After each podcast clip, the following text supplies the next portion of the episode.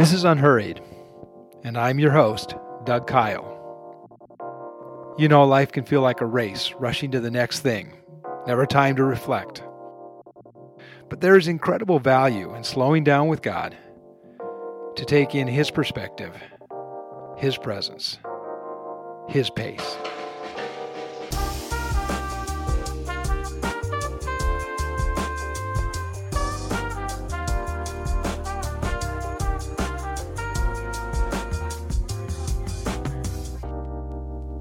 Should we always forgive and forget? Is that always the best course? Welcome to our seventh podcast of Unhurried. I'm Doug Kyle, your host. Glad that you found us. And, you know, seven is kind of a great number, a biblical number. Uh, we've made it this far. They say it takes six weeks to build a habit. So now we're into the seventh week. If you've been following along with us for several weeks, thanks for making this a habit of yours as well. Well, I'm especially excited today because I'm looking at this. Uh, this uh, gift that I was given over the weekend. We had kind of a milestone celebration here at the church, and someone gave me this gift, and it is a black ball cap. And embroidered on the front of it, it says Unhurried with Doug Kyle, a podcast. I can't believe it. So early on in the uh, one of the earlier episodes, I, I kidded about well, you can go online to our our storefront and buy some swag from the podcast. Obviously, we don't have any swag, but I guess now we do. We, at least we have one piece.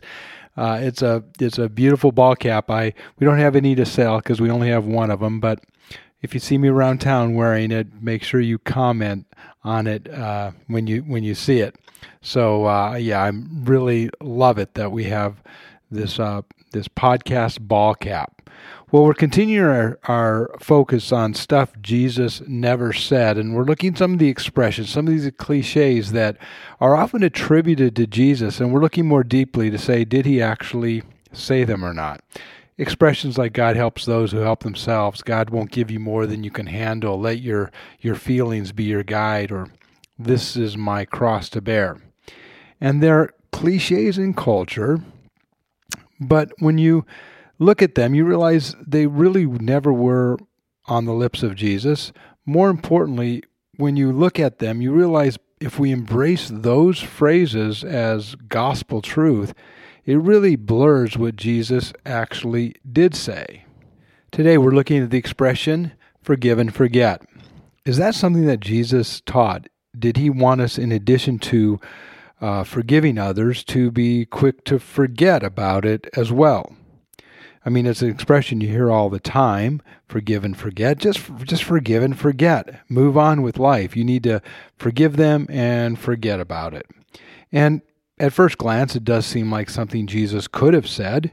I mean, we know that Jesus was was huge on forgiveness. Forgiveness was was really important in Jesus' teaching in the Lord's Prayer. For example, he taught the disciples and us to pray uh, forgive us our sins as we forgive those who sin against us. We are uh, supposed to forgive. And so we hear it all the time forgive and forget. And usually, then the second part is added to it. We're not only supposed to forgive, but we're also supposed to forget. The, the flow of the logic is, is that, well, we're told in the Bible that God forgets about our sins, so we too, if we're going to be forgivers like God in heaven, then we too will forget their sins too. Forget what happened. Treat it like it never happened. Treat it as if it, it didn't exist. Just go on with life as if that was uh, was never a part of your experience. But does God really forget? I know there are verses in the Bible that use that language. For example, Hebrews 8:12, "For I will forgive their wickedness and will remember their sins no more." Quoting God, that God does not remember our sins, but God can't forget. God, by very definition, is omniscient. He is all knowing. He knows all things, and that's who He is. It's part of His character. It's part of what we we admire, respect, and adore about our God is that He is He is all knowing, all loving, all present. He is everywhere. God cannot stop being all knowing. When the Bible says that God will he, that he remembers our sins no more, it's helpful to know that the word remember in the Bible means more than just bring to mind, uh, to recollect it, or to remember it. It means to remember it, to think about it, and to act upon it. And so, what it, the Bible means here is that God will not act upon our sins. He will not remember them in the sense that He will not act upon them because of what Jesus did for us on the cross. Jesus is Jesus uses the word remember in the same way when he says at communion that we are to remember him. It's not just simply that we're supposed to bring him to mind and to, to think about him. It means that we are to act upon what he's done and what he said and what he taught us and who he is. We remember him in the sense that we also bring him to mind, but then we act upon it. God cannot forget. It is part of his character, part of who he is, to know all things. When it comes to forgiveness, God can't forget, and neither can we. When it comes to forgiveness, we can't forget either if especially if it's a deep scar, if it's a deep wound, try as you like, we we cannot forget it. We cannot simply delete it from our memory bank and act as if it never happened. The scar is still there. So, as much as we hear the phrase forgive and forget, and it seems like a nice sentiment, in reality, it's often impossible to do. Not only does God not forget, Jesus doesn't forget either.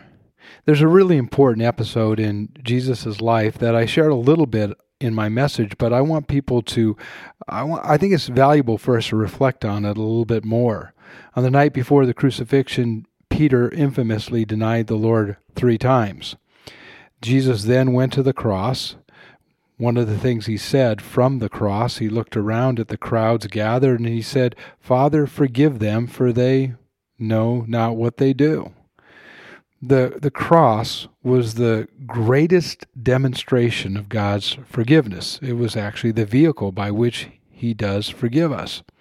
Jesus went to the cross, forgiving those who sent Him there, including Peter and everyone else who'd sinned and, and uh, whose sins He was dying for. But then after the resurrection, Jesus has a personal conversation with Peter. It's called the restoration of Peter. There by the the lakeside, the shoreline, Jesus meets with Peter and he restores Peter with these words. Three different times he asks him a question. He says, Peter, do you love me? Now I think it's super interesting that he only he didn't just say that one time, or he didn't just say, Peter, I forgive you, you're restored. But three times he asks him, do you love me? Why three times? Because it is meant to reflect, to, to mirror the three times that Peter denied him. In other words, Jesus remembered.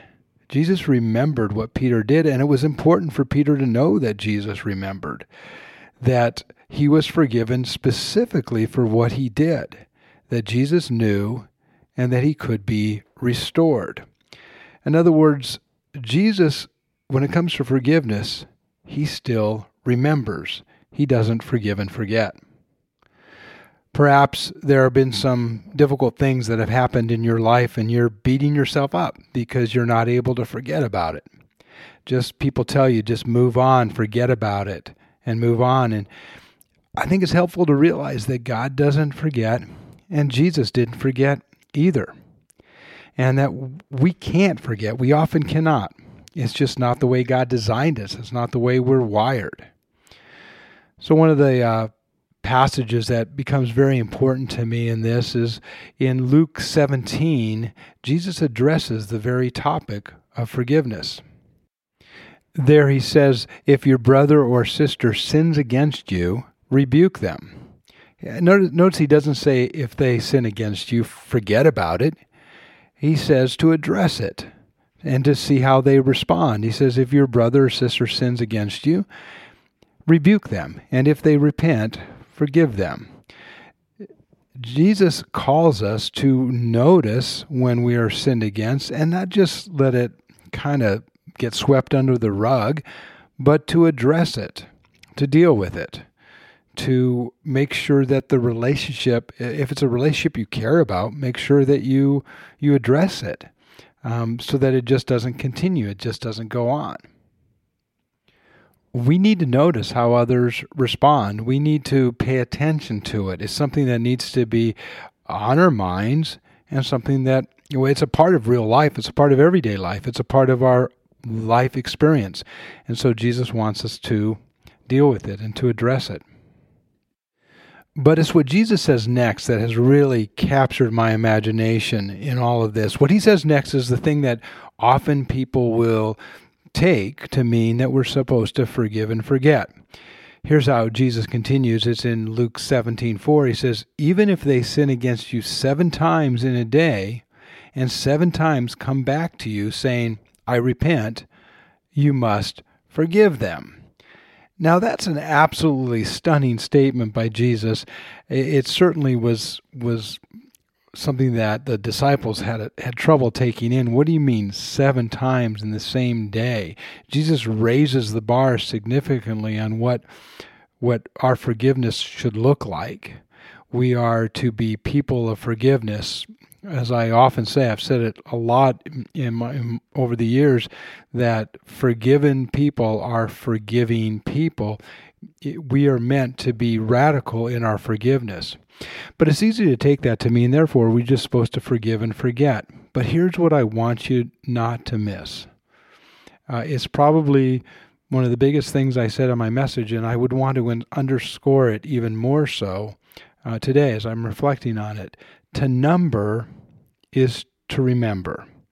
There's no way that we would know that someone has sinned against you us a second time if we didn't notice and remember that they sinned against us the first time. There's no way that we can know someone is has sinned against us a seventh time unless we counted the first six. To number is to remember. To number is to pay attention, and Jesus calls us to be very intentional and direct in addressing when we feel sinned against. It's not that we aren't to be radical in our forgiveness, we are, but it also means that we're not to forget. We're to pay attention. To number is to remember. And so instead of saying that we should forgive and forget, it, it, strikes me that the better expression for us to use, the better phrase, is to forgive and discern. So let me unpack both of those a little bit the forgiveness part and the discernment part. First of all, the forgiveness part. It is absolutely essential that we understand, critical that we get it, that Jesus does call us to forgive. Nothing I'm saying today should imply that we're not meant to be forgiven and forgiving people. Forgiveness is part of what it means to be a follower of Jesus. But we have to realize that one of the reasons that that Jesus calls us to forgiveness is because of the benefit that it brings to us. Forgiveness is Jesus' plan to heal us. It is for, for us. It is for our benefit. In 2 Corinthians 2:10, Paul is talking to the believers there and he talks about those that they forgive. And he says, Anyone you forgive, he says, I, I've forgiven too, for your sake. And and Paul wanted them to know his the people that he loved there in Corinth. He wanted them to understand that when they forgive someone, it is also for their sake. Uh, they benefit from it. There's a there's a great benefit that comes to us. It liberates us. It sets us free. Forgiveness is Jesus' plan to heal us from hurt. And one of the things I, I said in the message, uh, and I really thought carefully about how I put it, uh, I'll, I'll, I'll read it to you. I said, We forgive because it detoxifies the memory. We forgive because it drains the poison from our souls. Sin cripples us. It, it, it eats away at us when we have been sinned against. And when others have hurt us, that pain continues. Uh, it's, it's like a wound that continues um, to open up. But as we forgive, it is part of God's agency in our lives to to liberate us from the ongoing pain that those those that that hurt can bring. Do they deserve it? Do we only we do we only forgive people if they deserve to be forgiven? Somehow they've demonstrated that they feel badly enough about it, or they um, they've they've made amends somehow. No, if it's for our benefit as well, then we forgive because of what it does for us and for our souls. We forgive because of what Jesus did on the cross, not only for us, but also for them. We have a rationale, a reason, a, a, a, a right to be able to forgive them based on what Jesus did on the cross. They don't deserve it any more than we deserve the forgiveness that we've gotten from Jesus. But nonetheless, we do it because it stops the vicious, vicious cycle of hurt and pain. So forgiveness is an automatic. We should always, uh, when I say automatic, I don't mean that it's easy or something that we can do automatically, but it's a given. It's something that we should always do. It may take time, it may take a long time for us to really forgive someone. We may need to do it over and over again, but we know that we have a complete green light to move forward in forgiveness based on Jesus' teaching. But instead of saying forgive and forget, I say forgive and discern. And discernment, discernment is God's plan to keep it from happening again. To keep us from from getting hurt over and over again. And so just as I said earlier, Jesus, God and Jesus, they they don't forget. We can't forget either. And when we've been hurt, we sometimes need to set up some boundaries to create some distance from that to make sure that we're not hurt again. That also is completely biblical and wise. Uh, sometimes uh, the the pain is relatively minor, the offense is relatively small, and we can move on with life as if nothing's happened. But other times, the scars are deep and the pain is real, and the distrust that has come out of it needs to be repaired, needs to be restored before you can move on eh, um, the same as it was before. And boundaries in that case are necessary, important, and wise. We need to create some, some space sometimes because of what has happened. It's just the wise thing to do. You don't always have to be best friends again after you've been hurt. Uh, there are times when when you when there just needs to be space in order for trust to be built again. Most relationships develop over time and when they've been when they've been uh, when there's been a deep wedge or a deep place of hurt it takes time for that relationship to be restored sometimes if ever. Discernment then is god's plan to keep it from happening again. We forgive always and then we discern what is the appropriate relationship at this point and as we move into the future. Now, I realize that for many people, for most of us, this is a very painful topic. It brings up memories of areas that we have had uh, been hurt in the past. And so I I hope that this is a helpful way to think about it as you think about forgiveness uh, being God's plan to really set you free from that pain. That He's given us a reason and a rationale to forgive others based on what Jesus did on the cross for us. And that forgiveness can be God's tool, His agent in your life to really set you free.